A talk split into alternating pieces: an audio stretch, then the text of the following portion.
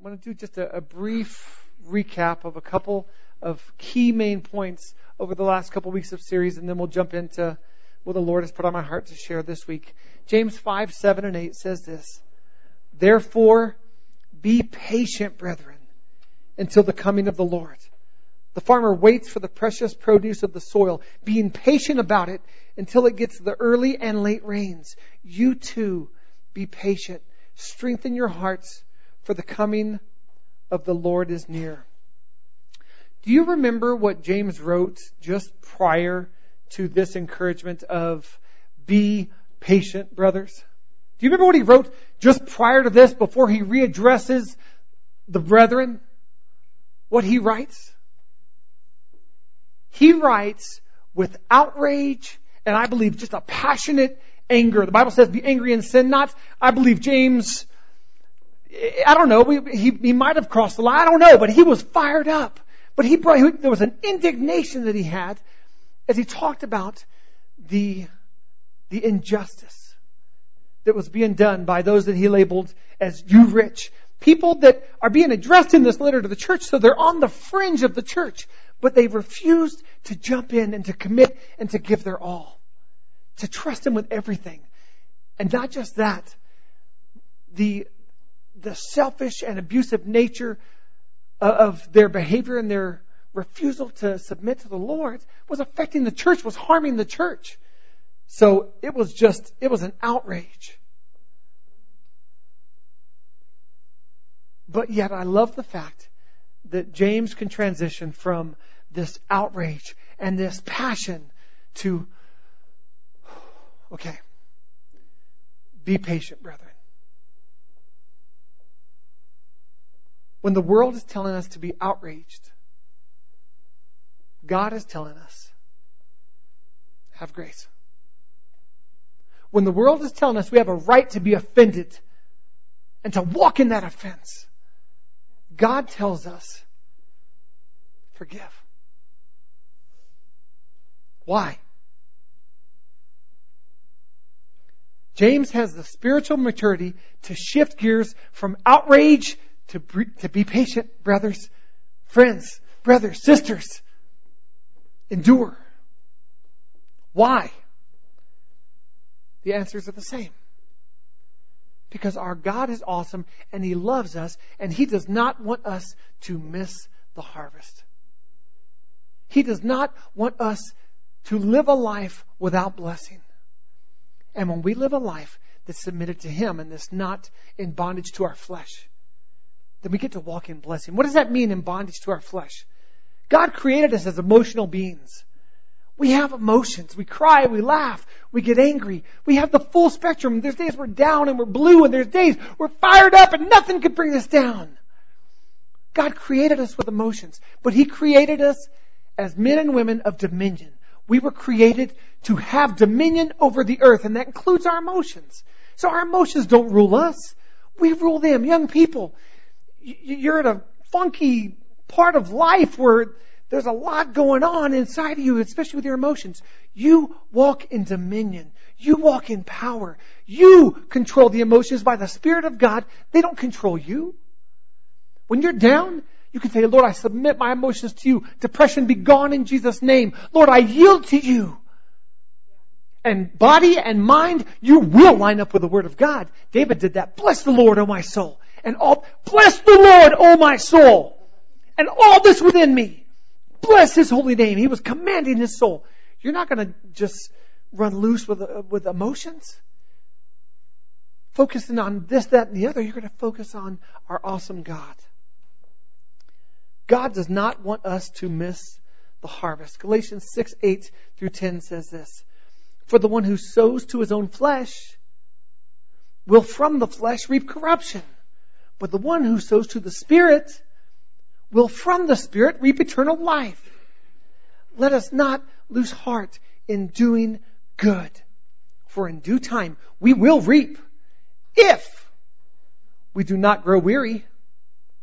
So then, while we have opportunity, and friends, we have opportunity. While we have opportunity, let us do good to all people and especially to those who are of the household of the faith. I love that. The household of faith.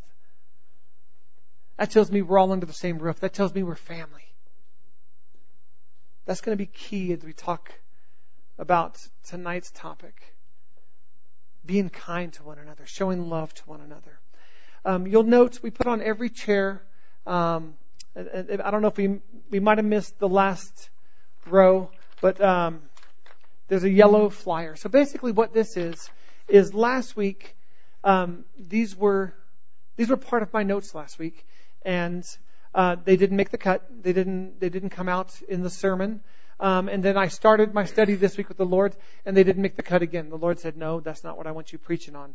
But I felt like it was it was key and it was valuable. And so what they are is questions to ask and things to ponder and things to to to give thought to while we're in the waiting season, so that we can see growth and maturity, common themes all throughout the book of James, so that we can see growth and harvest in our lives. So please don't read it now. I bring it to your attention just to let you know it kind of it serves as a go between between last week and this week. But please also don't dismiss it. Please don't ignore it and go, well, if it wasn't if it wasn't good enough to make this either sermon, why should I bother reading it? Well, because quite honestly, I, am not the one that controls really what goes into either sermon. I prepare and then I trust the Lord to lead and direct. And this is what the Lord had me do. Um, so please go home and, and it's just, I feel like it's real good practical stuff. Um, so please don't dismiss it. Um, but we're going to go ahead and, and move on. So recap over. Let's get to today's message. I believe that starting reading here in verse 8, I believe this is the wind down of James's letter. I believe this is the the closing of his letter. Paul makes it real obvious when he's closing a letter. You know, if you look at the the writings of Paul, I mean, it's real obvious. He's going to encourage them one last time, and he's going to address and greet, and then say, "I love you. You're awesome. You're pretty." I mean, you know, Paul really has some a cool way of winding up a, a letter. I believe this is where James winds up. So let's read James 5, 8, and 9. You too, be patient. Strengthen your hearts, for the coming of the Lord is near. Do not complain, brethren, against one another, so that you yourselves may not be judged. Behold, the judge is standing right at the door So there's two references that that James make to the Lord is coming. In fact, he's right there at the door.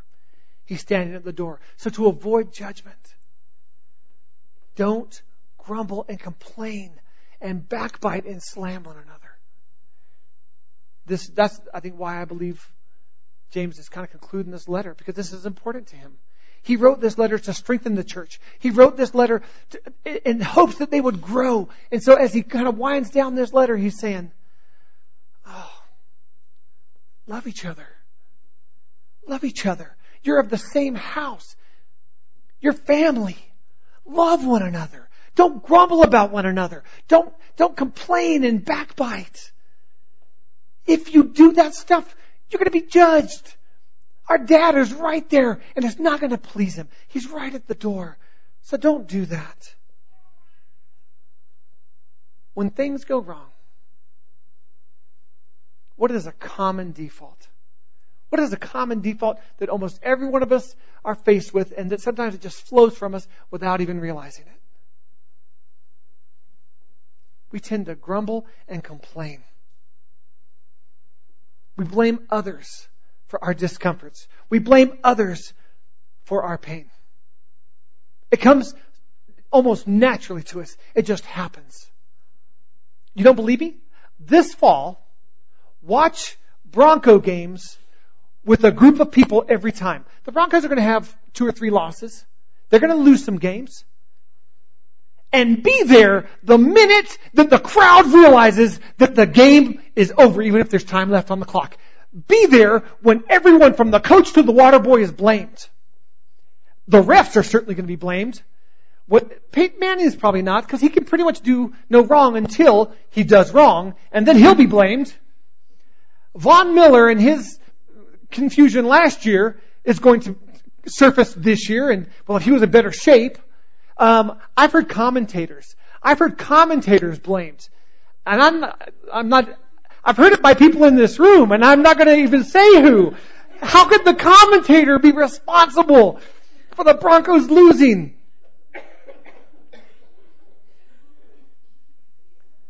The truth is simple. Blaming others is just easier than owning it. And when I say owning it, I'm not talking about take on some ungodly heaviness about us. That's not what I'm talking about. But owning it is okay. I'm in the middle of a tough situation. The temperature just got hotter in this place and I'm feeling the pressure. We are to run to Jesus.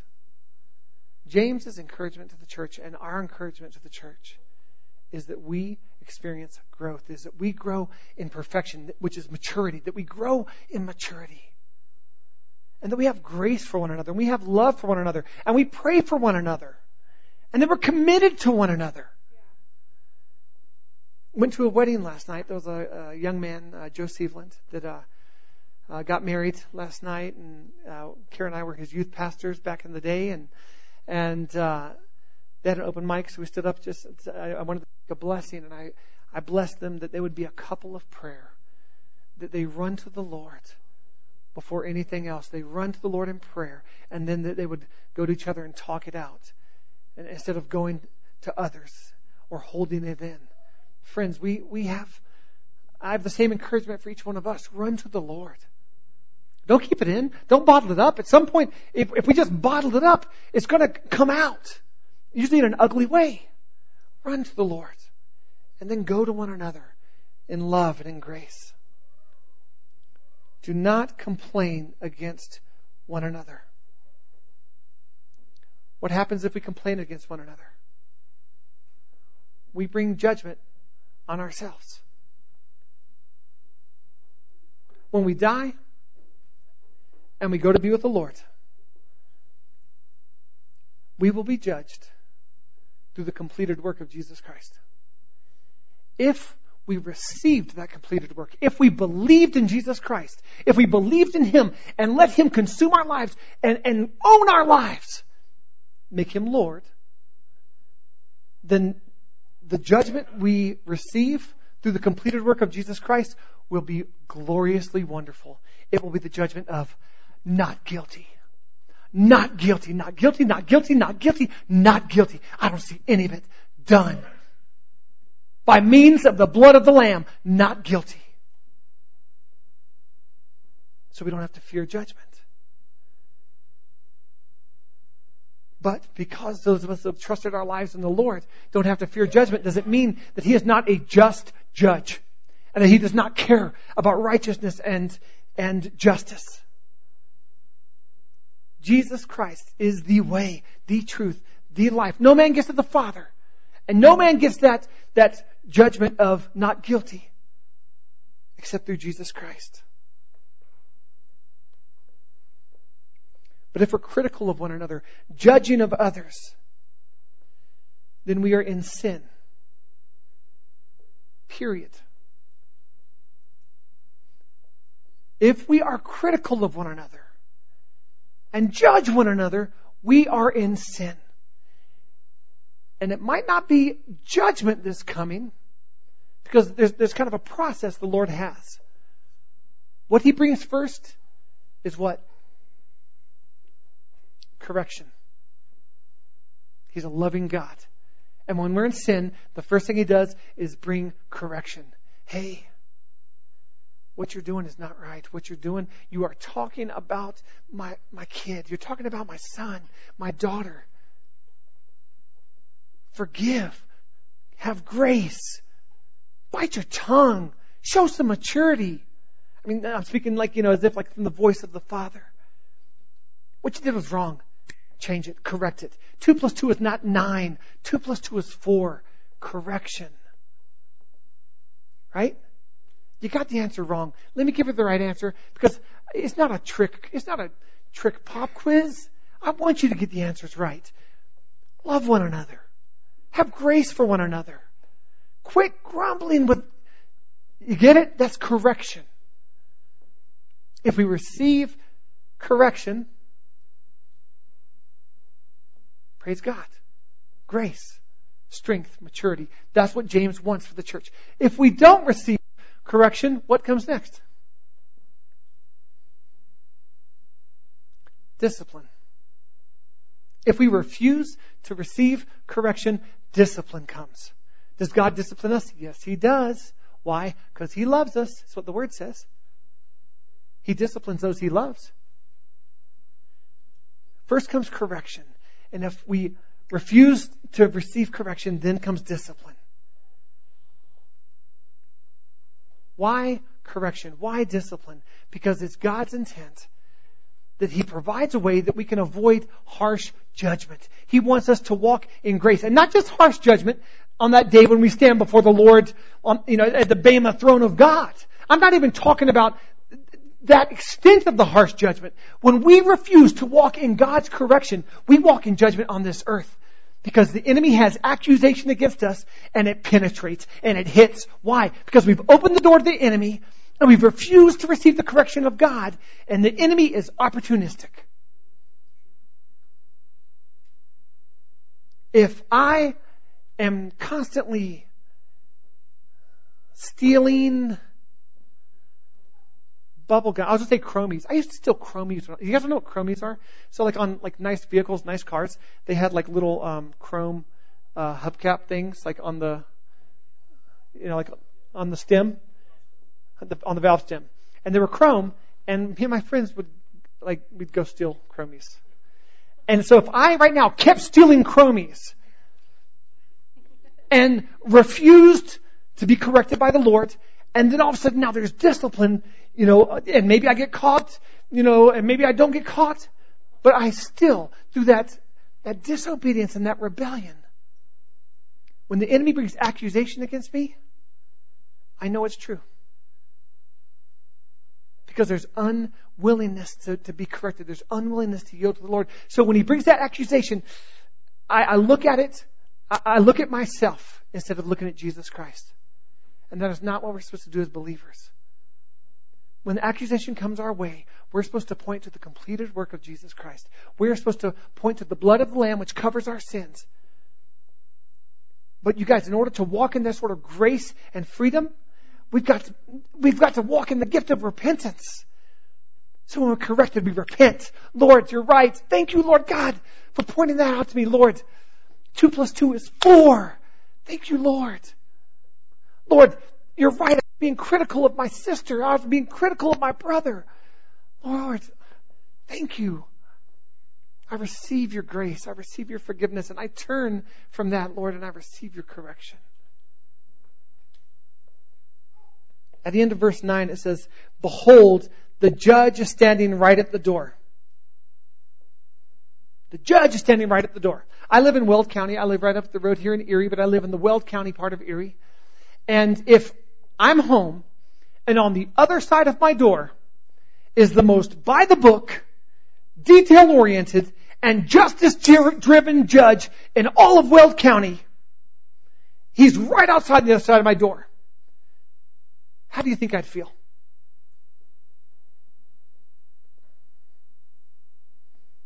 Now, I think the presence of that judge would give anybody pause. I think the presence of that fire and brimstone by the book judge would give anybody a certain amount of maybe discomfort at first. But you ask me how I'd feel? I'd feel totally at peace. I'd feel totally at peace. I don't care how strict the guy is. I don't care how by the book is. I don't care. You know why? Because I haven't stolen any chromies in a long, long time. And there's a statute of limitations that ran out a long time ago. Okay? Crying out loud, 11 or 12 or whatever. I feel to- I'd be totally at peace. Because I know that there's no accusation against me. I know I haven't committed any crime. I know he's not there for any sort of harsh judgment because I know I haven't done anything to to receive his by the bookedness. That, my friends, is why our awesome, loving, incredible God brings us correction and brings discipline when needed. Because He wants us to have that feeling of going, the judge is right outside of my door. I can't wait to see him. I can't wait to see him. Can I see him now? I'm totally at peace. Because I know that there is no sin against me. And there's no shame against me. And there's no accusation against me. Because it was paid for by the completed work of Jesus Christ. So I'm totally at peace. Does that make sense? When we hear the judges at the door, preceded by don't treat each other harshly and don't be critical and mean to one another. That's James bringing a certain amount of correction and admonition.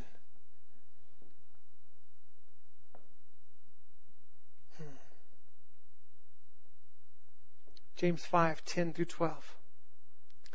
As an example, brethren, of suffering and patience. Of suffering and patience. Just so you guys know, the use of this phrase of suffering and patience is meant to be used together.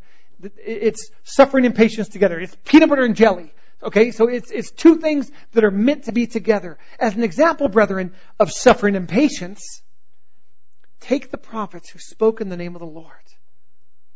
We count those blessed who endured. Suffering and patience. Those are blessed who did what? Endured. Endured. The prize goes to the ones who endure, who run the race. It's not a sprint, it is a marathon. If you fall, get back up.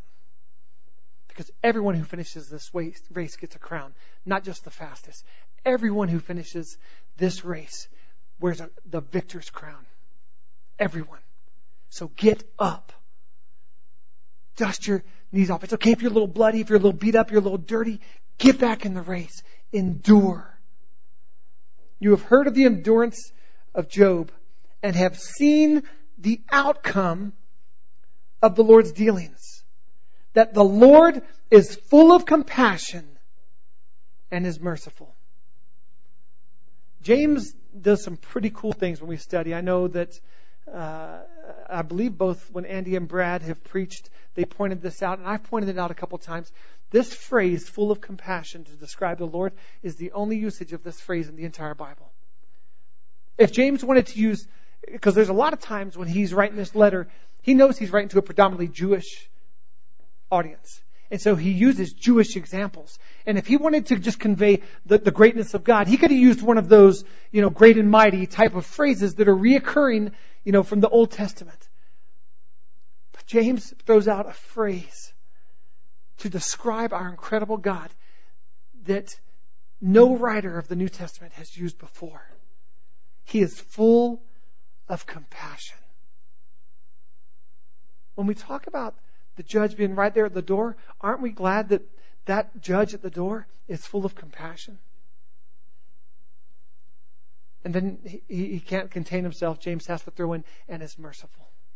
He is full of kindness, and he is full of mercy. That's the kind of judge I want over my life. That's the kind of judge we have over our lives. We've said it often. He's not Lord of all. Unless he's what? Lord of all. Right? He's not Lord of all unless we let him be Lord of all. That requires a, life of submission, a life of yieldedness, a life of saying, Lord, have your way. Have your way. Lord, I trust you.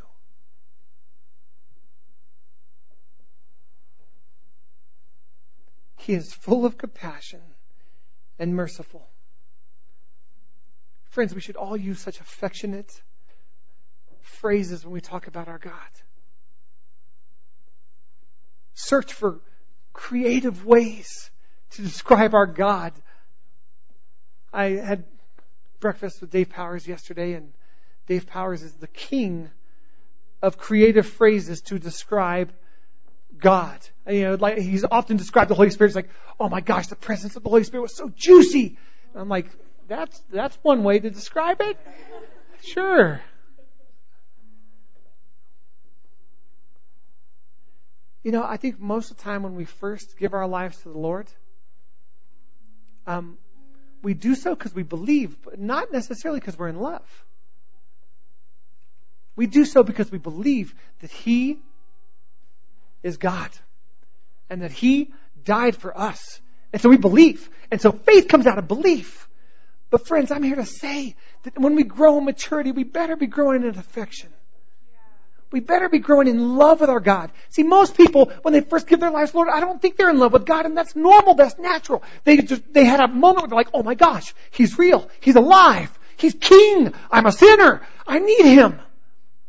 That's not love. That's reality. And then that's faith. But as we grow in the Lord, we should grow in affection for Him. We should never be ashamed of that. We should never be ashamed of that. Verse 12. But above all, interesting phrase, very interesting. But above all, but above all, my brothers, do not swear either by heaven or by earth or with any other oath, but your yes is to be yes, and your no is to be no, so that you may not fall under judgment. Once again, James talks about judgment, but he uses that but above all, very, very curious.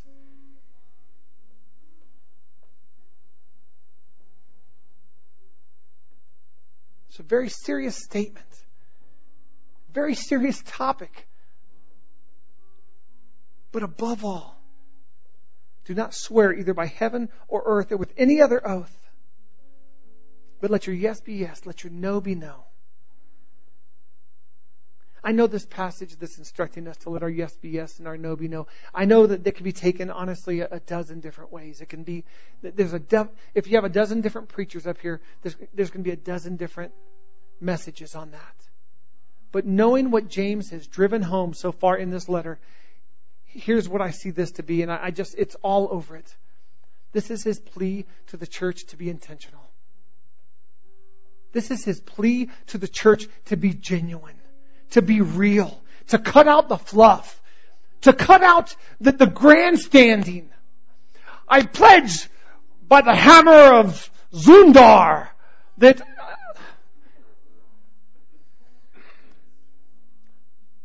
I, I, I, swear by my good name. I don't care about your good name. I care about his good name, and he doesn't even want to swear and by it. He just wants a yes. Yes, Lord. Will you serve me, Mark? Yes. Mark, is this bigger than me? Is this bigger? Is this problem that you're going through? Is that bigger than me? No way. No, Lord. No, Daddy. I think that's what he wants. I think that's what James is driving home. Let your yeses be yes. Yeah, I'll serve you. Yes, I give you my life. Let your nose be no. He wants a personal response that's sincere and relational, not with fluff. Proverbs 15:5 says this, only a fool despises a parent's discipline. Whoever learns from correction is wise. I look out this place and I see a room full of wise people. But we're only wise if we are obedient to the Word of God and we heed His correction. And we learn from His discipline. Let's not complain against one another. And you know what? I'm just preaching the Word of God. I'm not pointing out it. We don't. I, don't believe right now. Uh, that's not a problem we have. I mean, we have problems. I mean, we're ridiculously good looking for a church. That's a problem.